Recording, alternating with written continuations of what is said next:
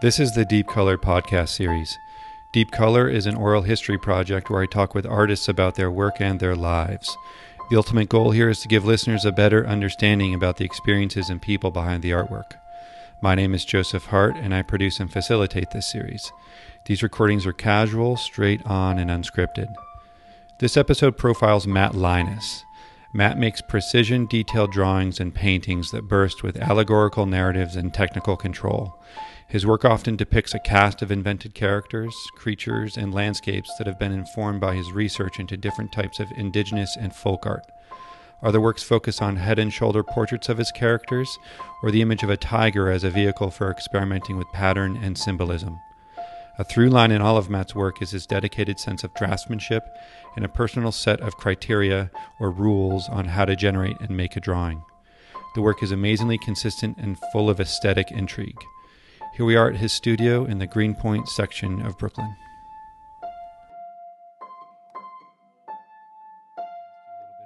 how you start these things. So I thought, why don't we start there? Um, and you showed me a pretty elaborate pencil drawing Right. uh, that looked from where I sit uh, like a finished drawing, like a presentable drawing. It was not rough. It was it was pretty clean. I, I think I mentioned, did, is this a printout? It looked like a printout. It was so sort of measured and Yeah. exact. I mean, your work is specific, and we'll talk about the content of your work, and I'll try and describe it for listeners. But so you start with a with a pencil drawing first, right?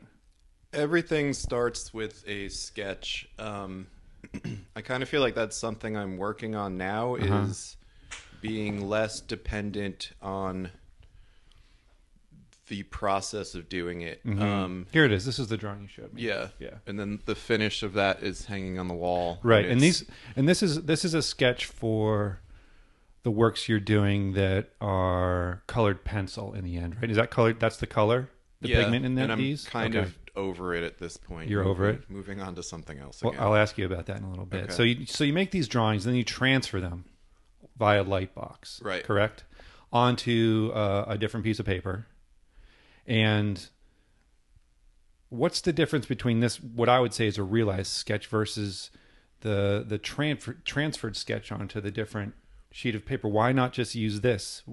Is there a reason for that? Um, And this is just clear cl- a pure technical question. Especially with colored pencil Mm-hmm. like that has so many like erasures and like figuring Oh, out okay that so it'd get like all muddy or something. and just you know how like the you see those like white ghost lines where like the colored pencil doesn't fill in all the way mm-hmm. um i know last time we talked about rules and how i just have always been like yeah making these rules that i need to follow yeah i want to get to those rules that I'm also trying to break. So with this process, it's it's basically so that the quote unquote finished piece is like as clean as Right. possible. so it's a technical decision yeah. Okay. I mean, in terms of the materials you're using work a certain way, um, and you need the surface and the line prepared a certain way in order to uh, to use the colored pencil. Okay. That But it's a pain in the ass, and I'm Yeah. trying to shake it. It's a bad habit. Yeah. So, and then the other way that you work, you make drawings. You also make works on paper that are a bit more elaborate than just a drawing. You make paintings too, and some dimensional objects that uh, might act as sculpture. But when you're working with paint, is it a similar process? Do you do you somehow transfer a pretty realized sketch onto the panel or the? It's mostly panel that you paint on it, or paper.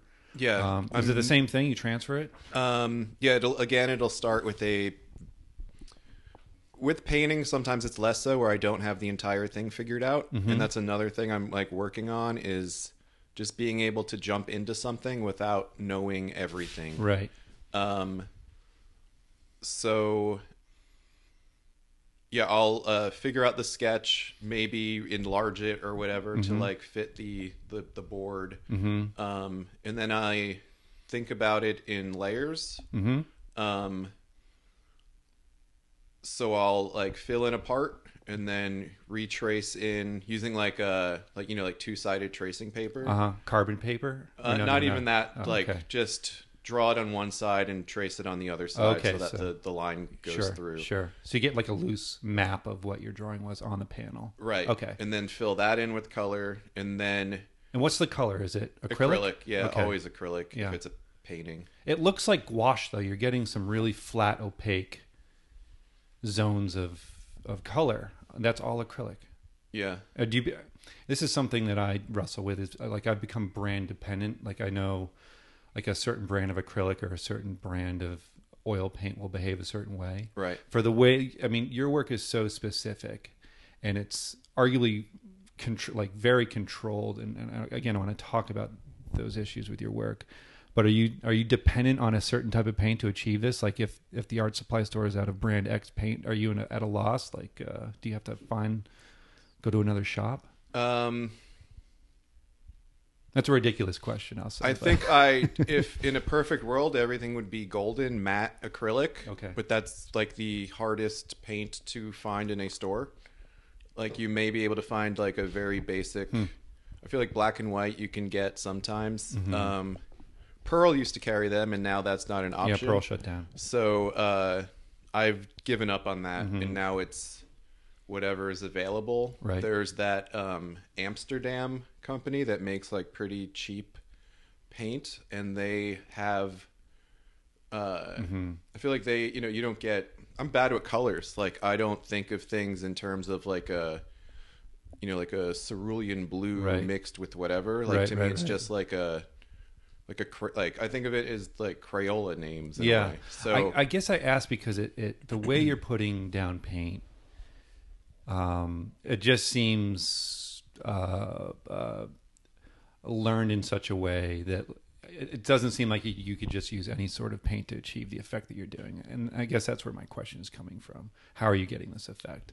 Um, I feel like the paintings are so much more forgiving than the drawings. Hmm. Um, I and everything's kind of been a constant struggle to get materials to work the way I expect them to. right.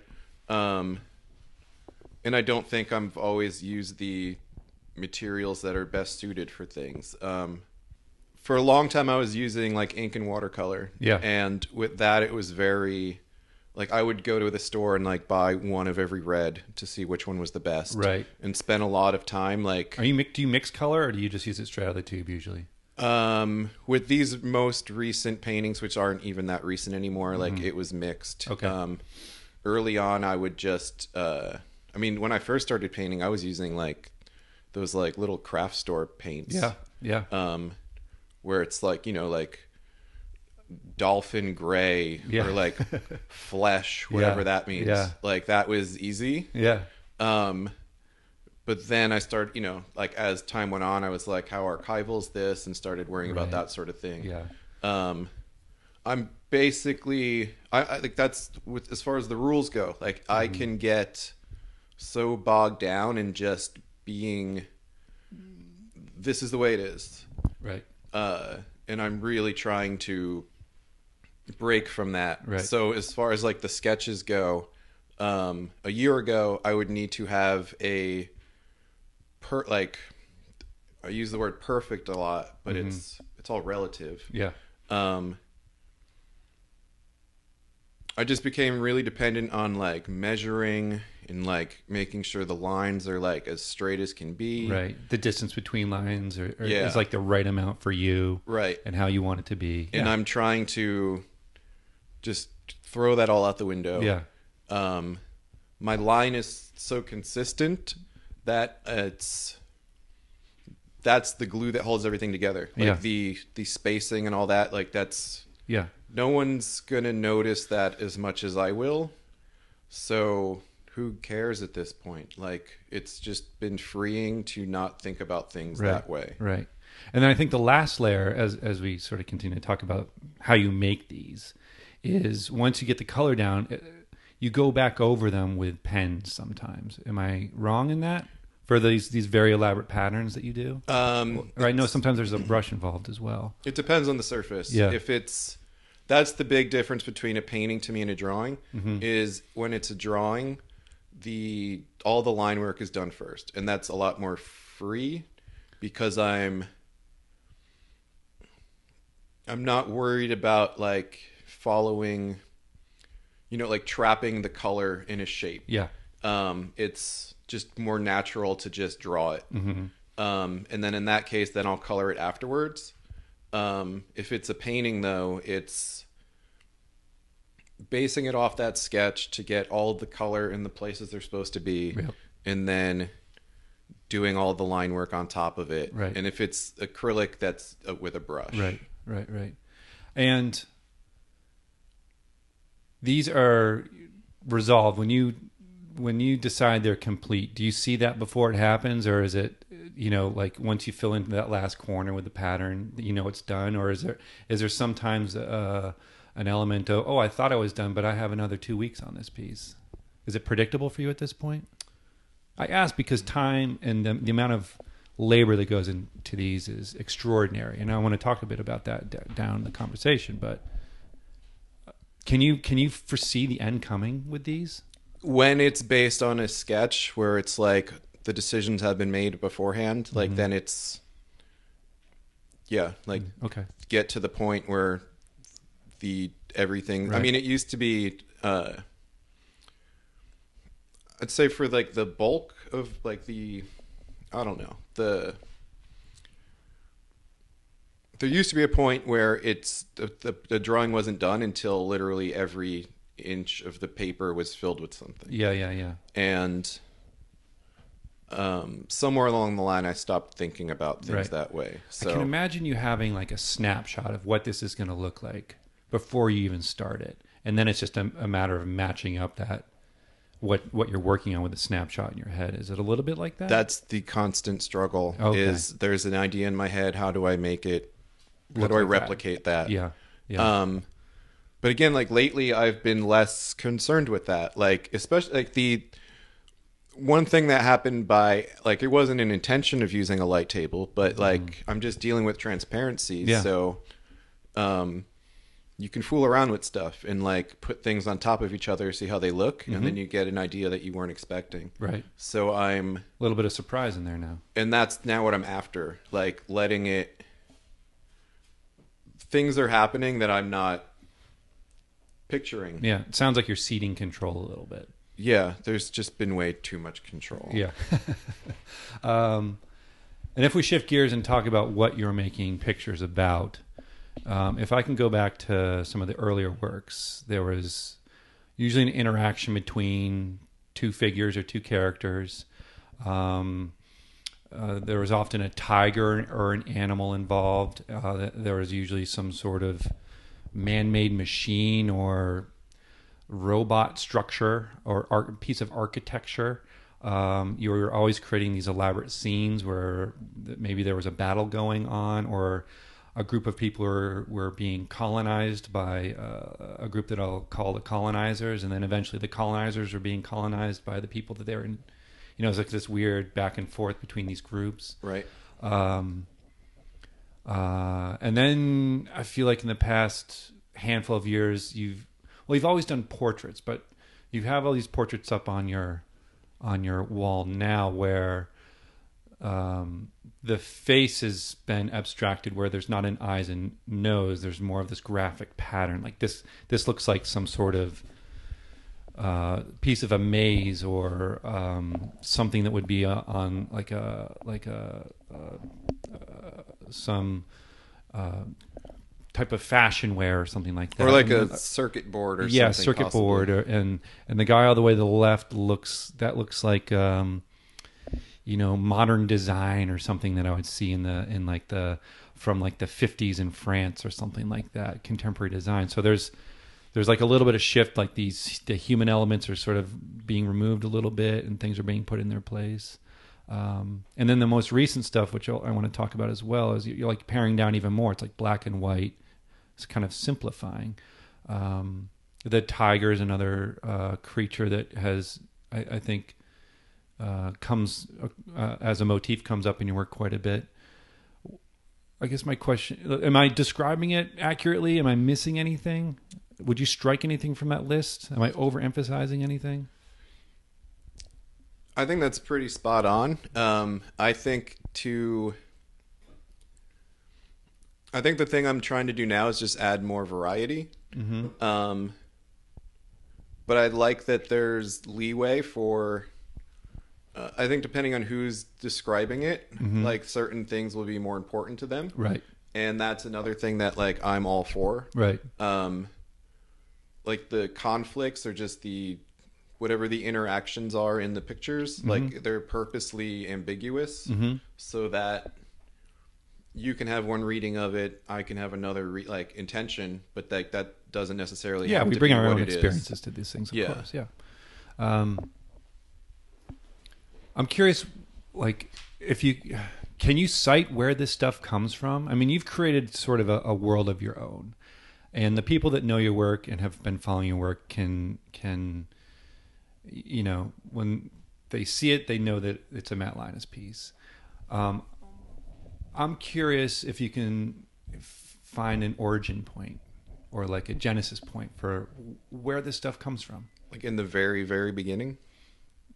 However you want to frame it for yourself. Like where where what's the, what's in the DNA of this? I mean, there's a spirit of like Jim Nutt or Karl Wirsum for me in your work. I don't, I don't know if you agree or disagree with those, but like th- there's a spirit. Your work doesn't look like theirs, but there's a similar spirit in terms of creating these unique faces and also way of using the materials. Right. Um, I'm just curious where how you arrived at this way of working. Um, I feel like in the very beginning, the, I, the first thing that came, like you, we talked about the tiger. Um, in college, I took a book out of the library of like Mexican like folk art masks, and that's where the tiger initially came from. It just stuck with you. You really latched onto it as an image, and you're like, Yeah. "That is amazing. I'm gonna I'm gonna play with that." right. Okay. Yeah. Um, and that's like well before it, like you'd be able to recognize my work Right. the way it is. Like that was ages ago. right. Right. Right. Um, but it's I feel like built upon that. Um, and then you, you mentioned like Jim Nutt and Karl Wirsum, and as I started showing work, people would say, "Oh, have you checked this out?" right. and that I remember the first show I ever had. Uh, people were like, someone was like, "Oh, do you know like Ethiopian art?" And Right. It's like no, Mm-hmm. but then I start to look at that stuff, and then Yeah, you showed me last time I was over here a, a book of Peruvian textiles. right. So yeah, there's like um, almost like a folk art. There's a, there's obviously a huge folk art tradition from around the world, but Mm-hmm. there is like that element in your work as well. Would you say that's fair? Like amongst other things. Yeah. Um, definitely. Like Mm-hmm. I'm just indigenous art from everywhere I'm Mm-hmm. into. Um, when you ask like, do you know the like genesis? Like if you if you pointed to a specific thing in a piece, like uh, it's very likely that I could show you exactly where I saw that from. Mm-hmm. Um, but then you might not you might not be able to recognize that that's where like why Right. because it's gets changed right, right. You make it your own. and for a while i was very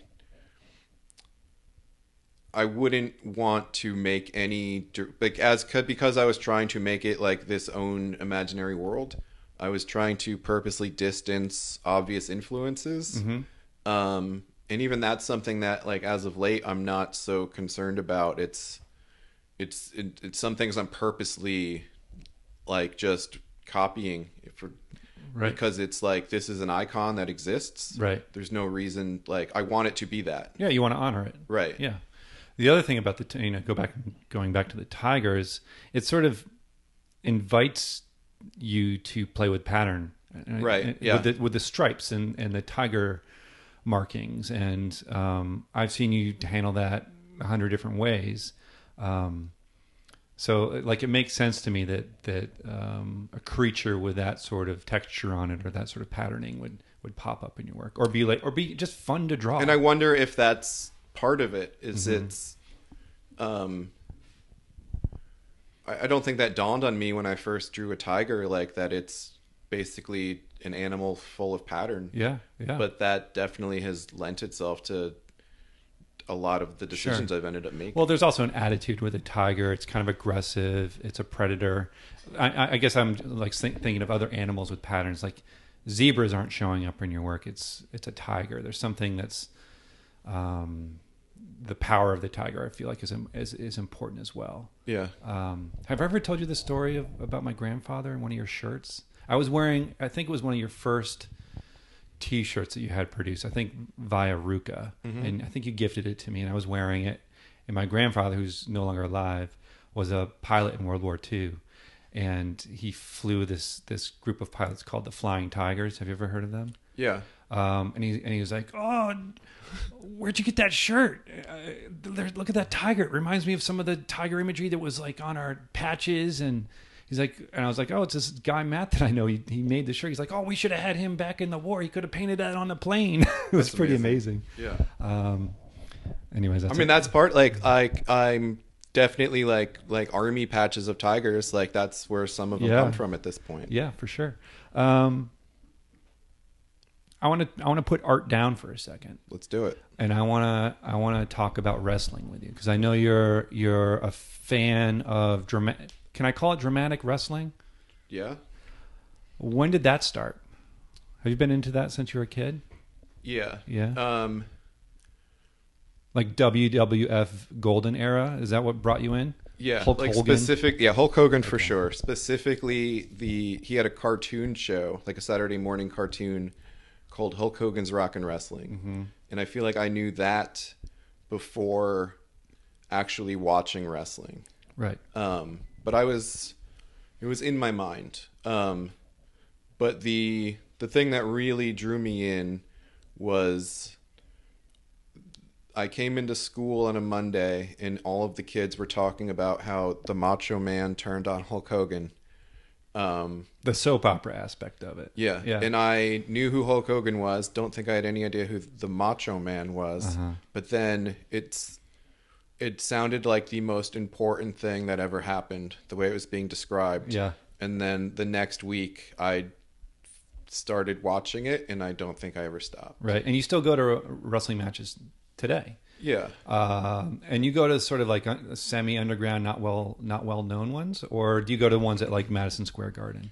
I've never been to Madison Square Garden Okay. for anything. Um, I feel like that's something I need to cross off the list eventually. Are you sure? But uh, it's I've gone to like the bigger WWE events. Um, it's less appealing to me now. Like I just prefer being.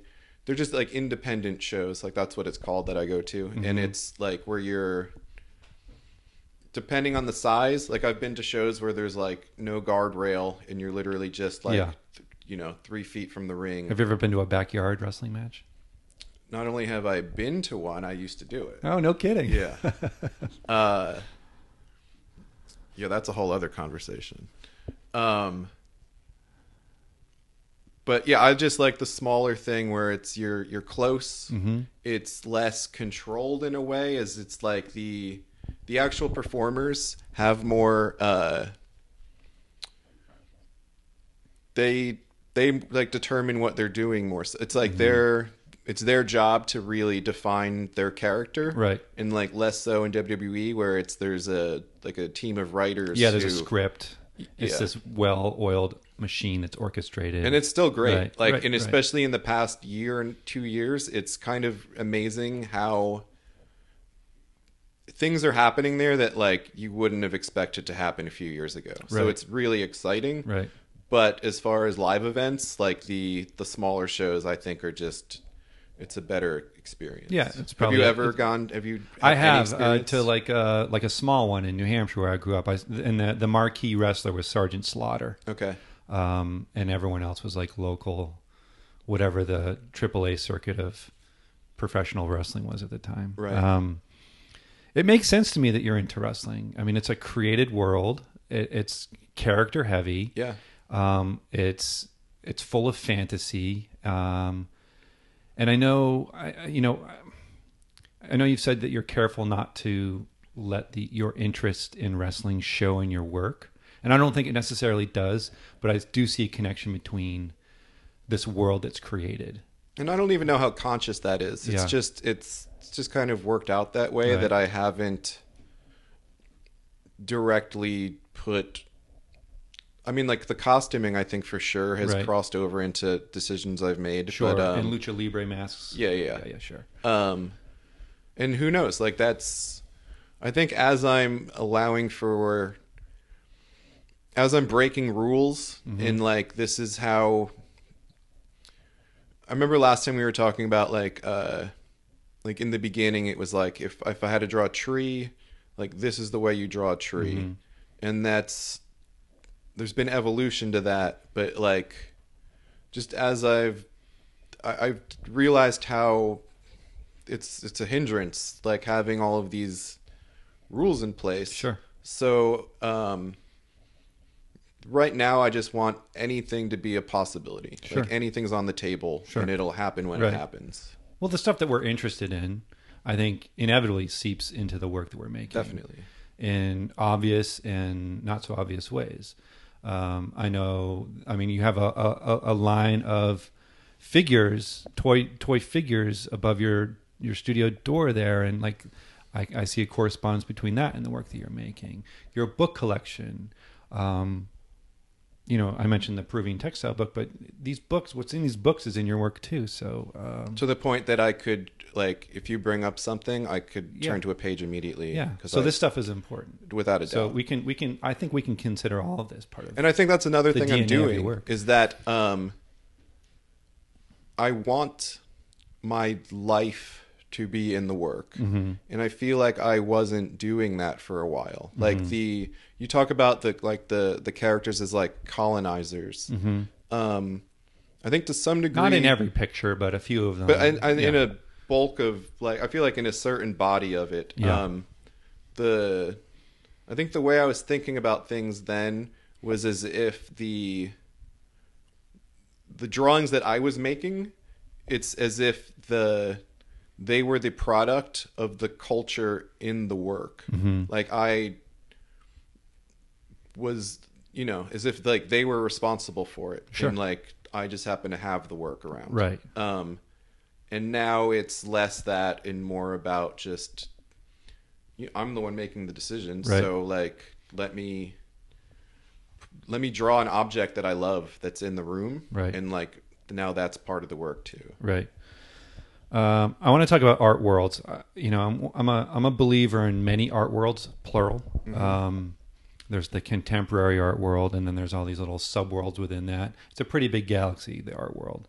There's the um, um, you know indie publishing, zine, comic book wor- art world. There's all these different worlds, and But even within those, there's yeah, like, then there's subworlds within that. yeah, Um, and your work, from where I sit, has always sort of um, been able to, to effectively work in different settings. Uh, I've seen your work in in in contemporary art galleries, and it's and, and it's been effective.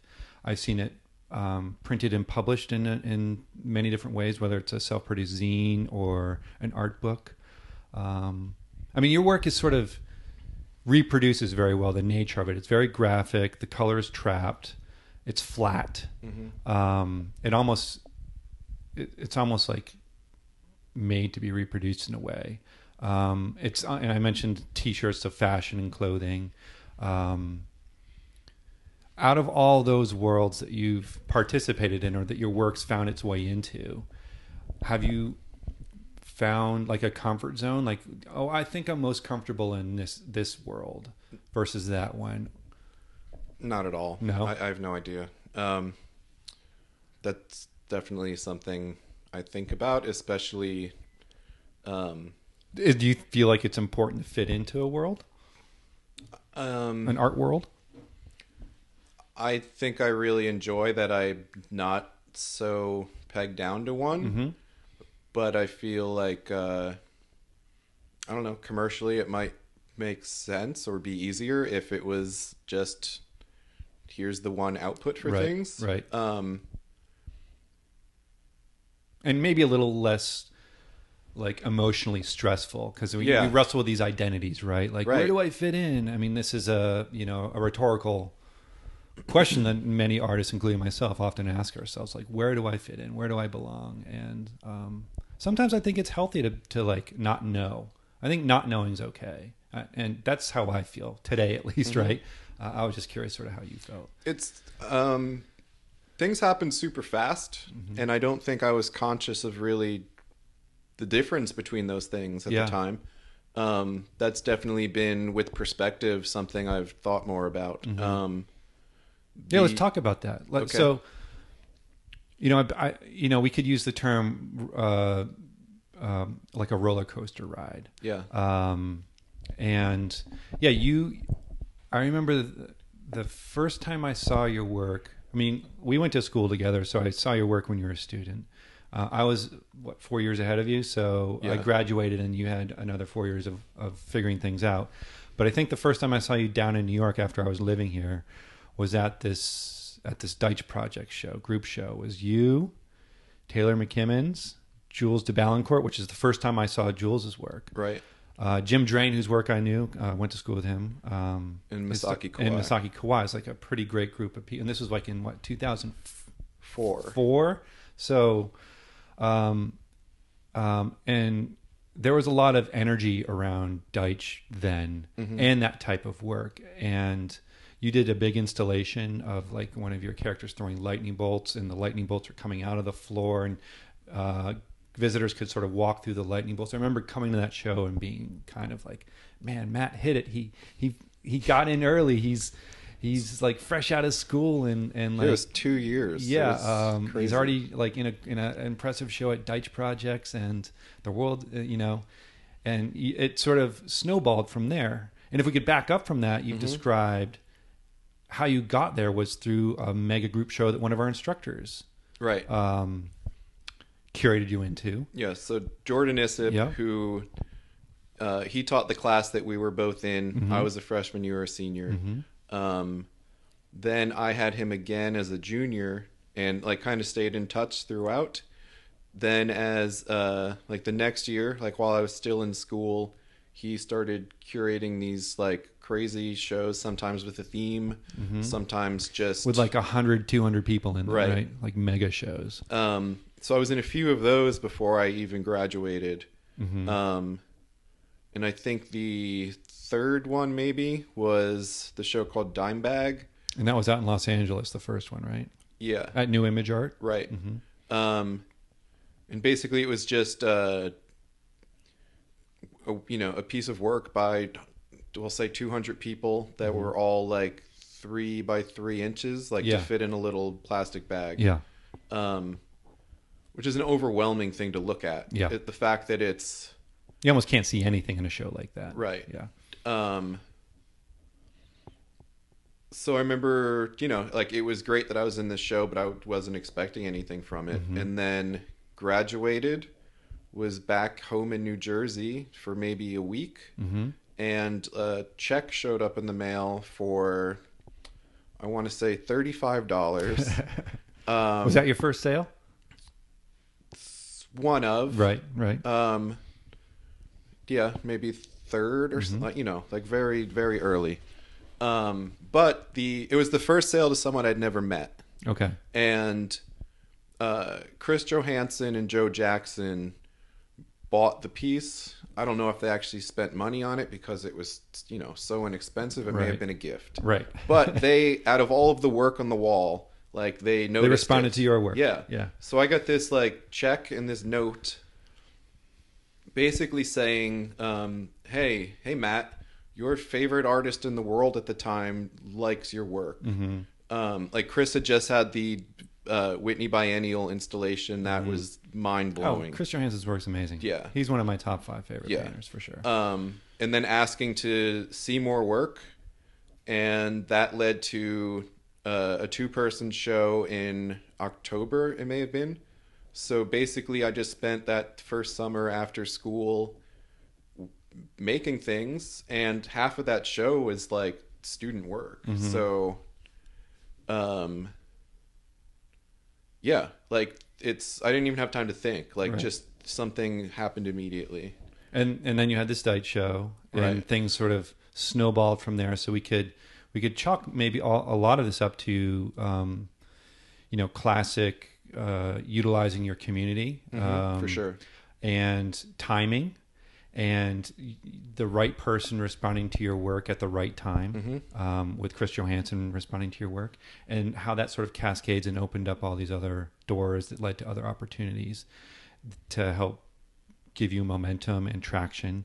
Which led to this Deitch show, correct? Right. Which is, I you know, to, to circle back to it, when I saw your work the first time in New York, um, and it and it was it continued to grow from there. And I know um, from talking to you when the the housing bubble crashed in 07, 08, um, some of the infrastructure that was supporting your work sort of evaporated. Right, your gallery that you were showing, the Clementine Gallery, shut down. Yeah. Um, maybe some of the players that were uh, buying and supporting this work got cold feet and pulled pulled back a little bit. I think um, a lot of smaller spaces, yeah, like went under. Yeah. Um, that was a big thing for me. Yeah. Is uh, that that Clementine show was my first New York solo show. Mm-hmm. Um, and then you and then it closed after your opening or your your show, right? Weren't you the last show there? Uh, Gary Panter was the Oh, last, but it was yeah, like one month. Like there was one show after mine. right. Um,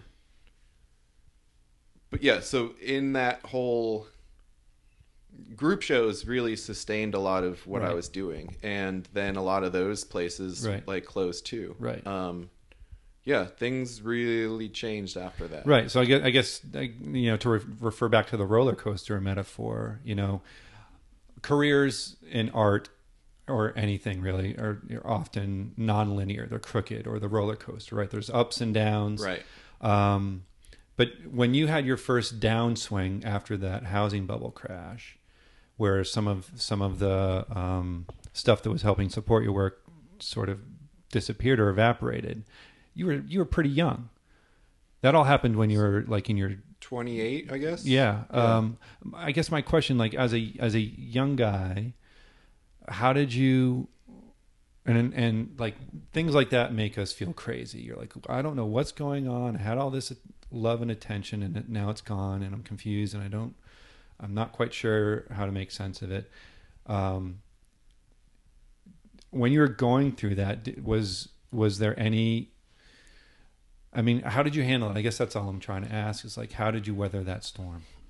I think to some degree I still am. Okay. Um, it's you take for granted that this is how things work. Uh, like up till that point, Mhm. it was like the I, I got spoiled. Like I didn't know that. Like I, I think one of the strange things was not knowing that I was like moving at a much faster pace than my peers Uh-huh. and my friends Uh huh. um like not just the people i trust to talk to like couldn't really we weren't having the same experience so like that's odd in itself Right. um and then you're told information by the people guiding you that's not doesn't necessarily turn out to be true Mm-hmm. uh yeah it's it was a weird situation that i still don't can't totally make sense of Right. um and it led to depression that i think was there probably a lot longer than i realized Right. but there was enough super positive stuff happening that it's i kept it balanced out a lot better Right. um, but that's something very recently that I'm actually admitting and uh, working on, Yeah. and it's been super freeing because the knowing this now and just feeling uh it, the hardest thing was to not really have stuff going on. And then you know you go out and you're hit with that dreaded hey so what are you working on question. Right. and it's like i feel like that's a tricky enough question to answer sometimes. And then especially when you're not really feeling good about yourself it's like you just kind of a- avoid putting yourself in situations You got to throw it back though. I'm working on myself. Fuck you. that's uh, yeah but it's Yeah. it takes it takes time to get to that point yeah, that's true. That's true. That's well Um, said. and i feel like that's where i am now and things are going pretty awesome right Yeah, now I, I mean, from where I sit, you're you're still making incredible work, and you're still at it. I mean, I think the best thing an artist can do is continue to work, and you're still working, Mm-hmm. and you, you've always been prolific. There's so much work going on, and the other That's thing, good to hear because Yeah. I feel like uh, I feel like in recent years I've never finished a thought. It's like I feel like I've been trying a lot of things, and it's maybe I move on too quickly. Mm-hmm. Um, and some of that's like, uh, it's a weird thing when you start to equate art sales to quality. Right. And, Or showing the work with quality, right. Yeah. And it's, meaning having gallery shows. and it's something I, I did Right. because it's, it's, it just became such, like, that's how people, you know, like my work was, it was easy for me to show. yeah. um, a lot more you know like it's crazy that it worked that way Yeah. but then for that to change it's like you don't know anything like Mm-hmm. you don't like as a 25 6 year old like i don't I, even now like i don't understand how the economy really works Right. so to you're not you know you're what's you're thinking about it like what's wrong with me Right. and that's such a terrible mindset You take on unnecessary responsibility. You think it might be your fault or something. yeah like you totally Yeah. I, I totally yeah, did. that's that's not fair. I don't think at all. Which is tough to realize and, and embrace. But um, the other thing I think is impressive about what you're doing now is that you are doing a lot of self-directed projects. You're publishing your own books and zines. Um, you're producing your own shirts, correct? Yeah, Yeah, and- I mean, and still working with. I mean, you're keeping also. busy, and I'm I'm a, I'm a big fan of the self-produced project. So, and I mean, I've talked to a bunch of different artists for these at this point, and I think it's universal that that there's a love for the self-produced project. So, I think that's also a great place to be right now. Um, and that's always been part of it. Yeah. Like that's the DIY thing. yeah, like that's how I came up. So it Mm-hmm. it just made sense to continue doing that. Sure. So all that said, um, i- if you could get in a time machine, uh, like Bill and Ted's Excellent Adventure, and go give advice to your younger self, Mm-hmm. what would you say? Chill out. Um, that it's not a race necessarily. Um, Did you feel like it was at that time? I feel like when things slowed down, I was trying desperately to get them back. To keep up. Yeah. Yeah. And kind of be like now feeling free of that, it's um now I'm only concerned with controlling the things that are within my control. Um I know that there's outside elements and let those things be what they are. Um yeah, just like it's it's, it's if it takes a while, like so be it Yeah. but it's just you gotta focus on the work and focus on yourself and that's that's you know it's Yeah, I agree. I Yeah. agree, and I, I like that. It, if you can, if you can frame it as it not being a race, I think that's a healthy, healthy attitude and philosophy to have. Um, if you were to go to a music show with another artist, living or dead, could be anyone in anyone that you um, could think of, and I hate to put you on the spot like this, but I, I guess the two questions I have are: What show would you want to see, and who would the artists that you'd take to it? mm, I think I'd want to see like the Ramones at like CBGB's or something. In in the, the original heyday? Yeah. Okay. Um I just want everyone to be there. Yeah. That just seems like the, the that would be the greatest thing. Fair enough. Yeah. Um, another thing that we talked about uh, when I was here last is this word style, and Right. how and how um, some people consider it like a dirty word, or they just don't like using it uh, to describe artwork. They use other words like artistic voice or um, signature touch, like things that are essentially the same thing. But sound as if they're purposely avoiding the word style. Yeah, yeah, yeah. And I think it has to do with, you know, pretensions in the art world um, or the contemporary art world. Or sometimes I think the word style is more connected to, um, I don't know. I like. I, I have no problem with the, the word, but I think of, I think of fashion with the word style. I think of surfing and skateboarding with the word style, like the way the body moves is sort of like, oh, that guy's got nice style. The way he's you know, surfing or something like that. But what do you think it is? Why do you have a, a point of view on why people don't like using that word style? we both came from an illustration background. Yeah. Um, I feel like that's when the word as a student, especially in that world, um, I feel like you're chasing a style, Yeah. Well, you're sort of instructed to chase one. but you're also being told not to. Yeah. I guess it depends on who, what, there. what like professor you have at the time. Yeah.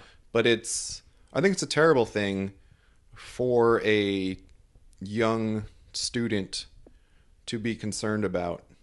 Um, I feel like it's you just need to try everything, Mm-hmm. and then something will inevitably happen. Or just move naturally through the act of making. yeah, and I feel like and you'll arrive somewhere. right, Yeah. but I feel like it's such a important. It's maybe you don't feel like a complete artist at that point until you have one. Mm-hmm.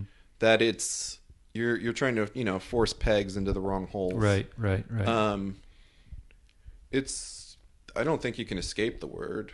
It's it's everyone has one to some degree. right. Um,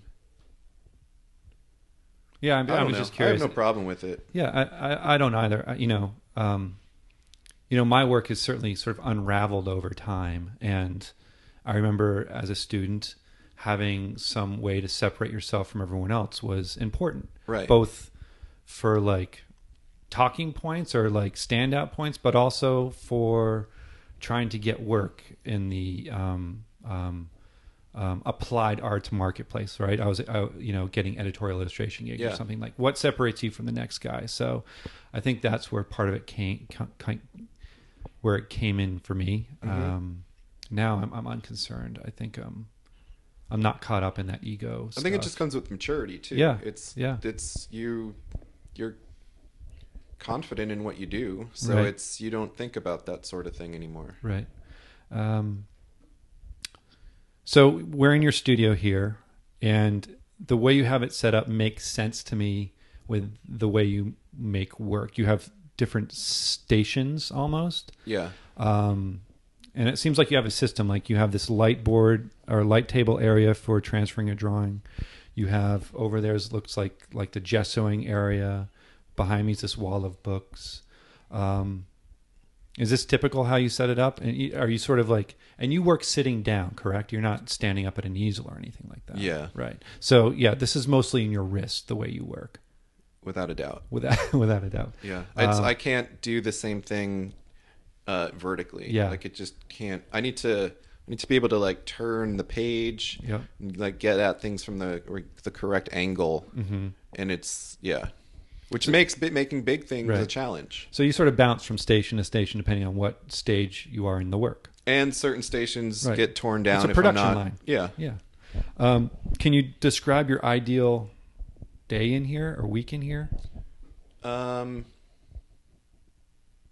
Maybe it's I listen to these three records and this person stops by or I accomplish this much or I don't even know or maybe it's a day you don't even work in here maybe you're just reading all your books or something like that and like take absorbing information that way I feel like a day when something gets finished is a good day. Yeah. Because that's not every day. you get a you feel a sense of peace Yeah. Yeah. Um, with these newer black and white things, like that's the the sense of accomplishment, I guess, comes quicker. Um, which I think is good because I'm balancing that those out with a much different project that Mhm. I don't see a final realization happening anytime soon. hmm Um, it's really hard to say. It's uh, it's a tough question what's but I feel like it varies. yeah It's I don't think there is a uh, like a normal day in here. Okay. It's um, I could get really excited about starting something new. Um, I could get really excited about like an accidental idea that just happened. hmm Um, and I kind of like that right now. It's the. I feel like there was a regimented system for a long time that took a lot of the fun out of things, hmm and yeah all the rules that you spoke you've been Yeah. speaking of That's Well, let's talk about those rules real quick. okay. Uh, you mentioned the tree. Like I, when I make a tree, this is how I make a tree, and Right. it doesn't stray. Maybe it changes in size, but the shape and the pattern on it is this. Yeah, one might have three branches, one might have five. Right. So what are what are some other rules Um, that you that you that you've had that you're trying to break? I think especially with the early stuff, um, there were X number of ways to make shapes. Mm-hmm. So then it was a matter of what can I use those shapes to describe, Mm-hmm. um, which meant uh, Do you mean like a triangle could be a nose form? or I'm um, just looking at the things behind right. you. It's I can't think of a specific example, but like I might be talking to you about art, and then you would say, "Oh, have you ever considered drawing this?" Mm-hmm. And if that was a if what you're telling me to draw, like suggesting to draw, is something that I can't in my head um, visualize using those basic rules Mm-hmm. and shapes, then it would be like I'd love to draw that, but I can't. Okay. Um, and So if you can't see it in your head, you don't draw it. if I can't, if back, like if I couldn't figure out a way to make like. I'm talking about like the like block structures I was doing. Oh, yeah, yeah, yeah. Like a lot of stuff relied on like the like certain angles. Yeah, a And- perspective, yeah, and if like like a three-point perspective, forced, forced three-point perspective, right? It wasn't actually going to a vanishing. no, no, no, point. yeah, yeah. Um, so if it didn't work within that structure, then it like wasn't really a possibility at the time. Um, another thing is is like the I think we talked about it last time, like the the hair pattern. hmm um it was weird to the expectation of that in the work was something I struggled with early on too where it's like is it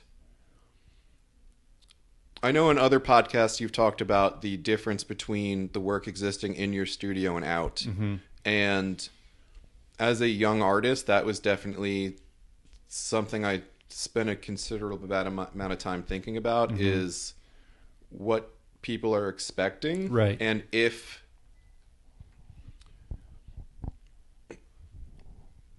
If you change it up and and and don't meet that viewer's expectations, yeah perhaps you're doing something wrong. right Right. um and like so it, it took a while to get to a point to be comfortable um like releasing work that like didn't have all of those patterns in it Right. um We could connect some of these issues to this this word style that we're talking about. Like, how do you Anne- break out of what is the attributed signature style? I think that and just like obsessive compulsive Mhm. tendencies. Yeah. Um, since we're talking about these patterns Yeah. and um, how much time they take you to make and realize, um, you know, when you came and spoke to my students and we were showing some of your slides, I think one of the first questions one of the kids asked was, Whoa, how long did it take you to make that? Which I'm sure you've gotten before. Yeah. And you know that's a fair question, and, and it's a common one. I, and I'm not concerned with how long it actually took you to make these. I'm more interested in what you were thinking about while you were making this. What did you What did your brain do with this time? And I know you've spoken about sort of, sort of going into a meditative state with doing these patterns, Mm-hmm. um, where maybe you're not even thinking about anything, and you maybe you spend eight straight hours making this pattern. It probably felt like 20 minutes or something like that. Um, but there's a commitment to your work and a dedication um, to the craft of it, to the to to making these, and to like being very specific and intricate with these patterns. I'm curious what you're thinking about. It really depends on the moment. Like there's definitely if for instance I was working on something before you got here Mhm. and in my mind it was like I think I was just thinking about like how much more time do I have before Joe shows up. um so that's a real possibility. Sure. Um, if I know that I'm in here all day and I have a, you know, like a vast area that just needs to be filled with something, it's just the gamut. Yeah. Um, I'll, you know, I'll be thinking about what I'm doing. Um, I'll listen to like podcasts most of the time while I'm working. So it's like I'm in and out of that. Mm-hmm. It's just so like your mind's wandering. wandering. Right. Sure. I'm always curious if if artists are actually thinking about their thing they're working on, Here's- or if their mind is somewhere else. One thing I do is I tend to think about it in sections that constantly change, where it's like, uh, like if I know it's close to lunchtime or something, I'll be like, okay, let me once I finish this unspecified area, Mm-hmm. like then I'll take a break. An incentive program. But it never pans out because while I'm doing that, I'll like change it and then I'll like it's all arbitrary and there's never it's another rule Right. where I'm like this is when I get to that point I'll stop. Right. And then I don't I you know, I start Right. working somewhere else Right. and then it's it's always trying to especially with like the the new like squiggly line hair thing wood pattern that I like whatever that's called Mm-hmm. um i'm always making s- imaginary segments of it in my mind where it's like this is the part i'll finish now Yep. and it's never ends up being that Right. Right. yeah And the other thing that you um, spoke have spoken about uh, related to these patterns that you do in the whether it's the a texture in like hair or um, foliage or something or, or the stripes on a tiger is it was a, a problem solving device because you never felt comfortable blending paint correct or something like that. yeah Um, can you talk about that a little bit? i think every technique i've developed has been some sort of problem solving device Mhm. um related to some some uh, technical thing that you couldn't figure out to to do the way you wanted it to right work. yeah Right. it's okay. um or like very like as still as a student it would be like um you know like i'm not going to make this look like a beautifully rendered skin so instead of making it look crappy or just having it be completely flat Mhm. um, it was all right. Well, let me just figure out some pattern to put in there. So the pattern started off. They started off super uh, raw and like not uh, c- consistent. Mhm. And then at a certain point, things really tightened up. Um, but the very first part, like the the reason to start it in the first place was as an interesting way to like just fill space without Mm-hmm. it being just a solid giant flat color. right, right, like that halftone. Yeah. almost it almost functions like a halftone. right. That And not knowing me. how to use halftone. Yeah, So it was like, well, let me fake it. yeah, that makes sense to me, um, and I can see it for sure. Um, and the work that you're making now, um, and maybe it's connected to these rules that you're trying to break. It does feel. I see your touch in there. Like I feel like I, even if you were making something blindfolded with your left hand, I feel like I could still see your touch. Um, these feel like a departure. There's there's they're black and white. They're still very flat, and they're. And I've really only been doing this for like two weeks. yeah, So well, I've been here the past two weeks, Yeah. at least, or, or, or I've been here in the past week. So, and I think I've seen one of these on one of your social media feeds. Um, but I was like, "Whoa, Matt is is is simplifying in a way."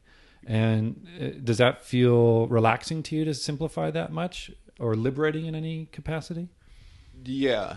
Um, Are you excited about this this version of your work? I am because it's. I think it's going to be a way to allow me to increase scale without necessarily blowing everything up. Like I'll still be able to keep doing, you know, When you say scale, make me mean making bigger making larger work. You want to make that's a goal to make larger work. Yeah. yeah, yeah. Your stuff doesn't get. I mean, I've seen your installations get big, but maybe that painting over there that's sort of like a geometric work in progress is what maybe That's- maybe four feet by four feet or something like that. Yeah, that's a piece of garbage. Oh. Don't, don't even look at that. but I've seen you do like There's a handful of things. just shapes on on a plane. But then I've sort also done a few like life-size drawings. Okay. Um, So you're not a stranger to working big, but most of your stuff, I want to say, floats in this sort of you know 18 by 24 zone. 30 by smaller. 40 is a large work for me. okay. Um, yeah, I'd say 18 by. It depends on the year. Mm-hmm. Um, 18 by 24 is a largish piece, but then there used to be a time like when uh, like 11 by 17 was big. Right. So it's it depends on what the work Right. is. Um, I remember making work. I would not make it um, larger than uh, A scanner tabloid bed? scanner. yeah, exactly. Back when I was a student. right. Um, and I think I came from that. Yeah, for sure. Um, Um, that makes sense. But yeah, go, sorry, going back to the yeah, the I'm. I'm I feel like I have a good graphic tendency that um, is just being slowed down by color choices, by a lot of things. Mm-hmm. So um, this it's just kind of grew out of just doing black and white drawings, um, and just a way to. I don't know. I don't know where it's going yet, Yeah. but it's. I'm feeling excited about about it. it. Yeah. I mean, I'm a, I'm a sucker for stark black and white, high contrast. How are stuff. you? Yeah, so uh, I gravitate to. I have a bias towards those sorts of things. Um, yeah, I'm curious. I want to see one day. Go for it. Yeah. Uh, what are you excited about, non-art wise these days? I mean, you showed me the Peruvian textile, but but we could connect that to art. Yeah. I'm curious what you're into, interested in. And we talked about wrestling already, but what what other interests do you have going on? What's what's in your what's in your um, in your world of of inspiration or you know non art related areas that you're interested in? Um, I've always liked comedy. Um, I go to check out comedy sometimes. Did you hear about this show that was at um, Yeah. uh, the Comedy Cellar this past week? Yeah. That sounded pretty amazing. Though, just for listeners that might not know, it you know it was like one of these comedy venues in the city. Have you been there before? I have, and Yeah. it was just like a Wednesday. It was Wednesday night, and who were the people that just showed up Uh, randomly unannounced? Dave Attell, Dave Chappelle, Amy Schumer, Jerry Seinfeld. Seinfeld was there too. Yeah, Uh, who else was there? Aziz. Yeah, Aziz, I've seen Aziz there like by just showing up. Oh, that's cool. Yeah, Um, that's the yeah. The comedy cellar is like the greatest. is that where you go to check out comedy? for the most part? Yeah. Like on a weeknight. Mhm. Um, Have you ever been heckled? me? Yeah. No. I like. What, I mean, like, a comedian like picking, crowd work? Sorry, yeah, get get picked on by the. Uh, what's that called? Is that crowd work? Yeah, crowd Okay, work. okay. Um, one time, Judah Friedlander called me professor because I was wearing a, a- like a collared shirt and a sweater. okay. um, I think it's happened before. Yeah. I think they've. I think they know who's out of town. yeah, Yeah, they've got a good eye for it. yeah. They can sort of smell a mark. Yeah. Um, do you have a favorite comedian? Um, I'm sure it goes in waves. Like goes who are you in into right now? waves. Uh, do you know Gary Gulman? No. You should look him up on YouTube. yeah. He's like he tells these like meandering stories that are just like the the little details he throws in are just hilarious. Okay. Yeah. I think comedians are great. They're some of the smartest people out there. Yeah. We need them right now too. definitely. Holy moly. Um, There's like we need unafraid voices Mm-hmm. even if they're going to say stuff that's not popular. right. Uh, That's that's sort of the fashion right now to say unpopular things. Though it seems like from our leadership, our, Yeah. our elected. There's a there's a difference. there. yeah. Yeah. Um, what about uh, um, goals or, or dream projects that you want to work on? Um, whether they're in the works or you know, like just something you want to scratch off that bucket list you mentioned. Right. earlier. Um You know, I don't know if I think about that right now. Yeah. Um, I just finished a set, a, a series of skateboards for Toy Machine that Oh, I'm cool. like thrilled about. Mhm. Um, like that's if you told teenage me that like that would be something you'd get to do, like that would be like the most gigantic Yeah, news. That's great. When do they come out? I don't know. I just like submitted them, Oh, so okay. maybe this, this year at some point. Did they uh, come to you? I know you have a relationship with Ed Templeton. A little bit, yeah. Um, you guys know each other through art stuff. Did he approach you and be like, Matt, why don't you do some?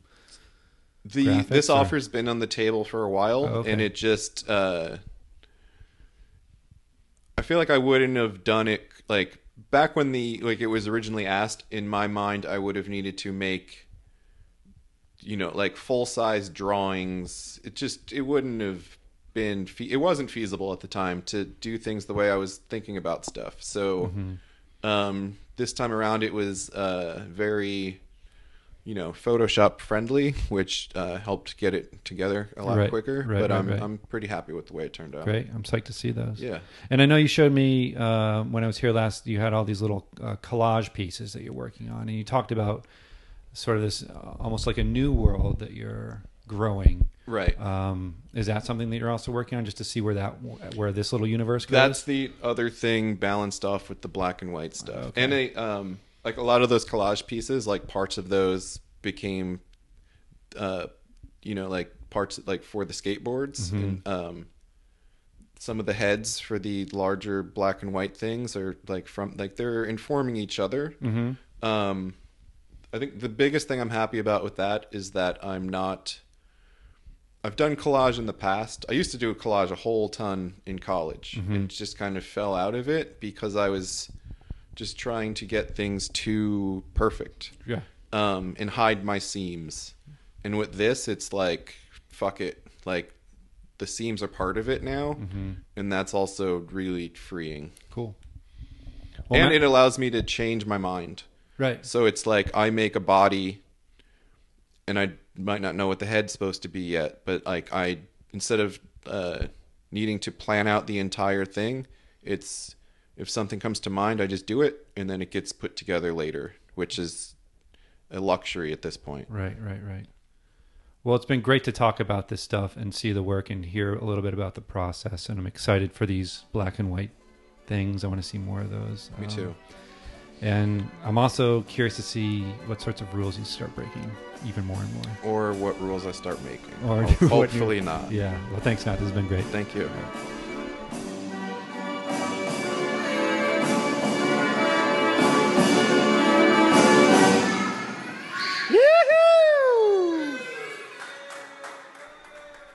And we've made it to the end. A quick reminder that listeners can learn more about this project and the artists featured by visiting deepcolorpodcast.com. You can also find the series and subscribe in iTunes. Thank you for listening and check back soon for a new episode.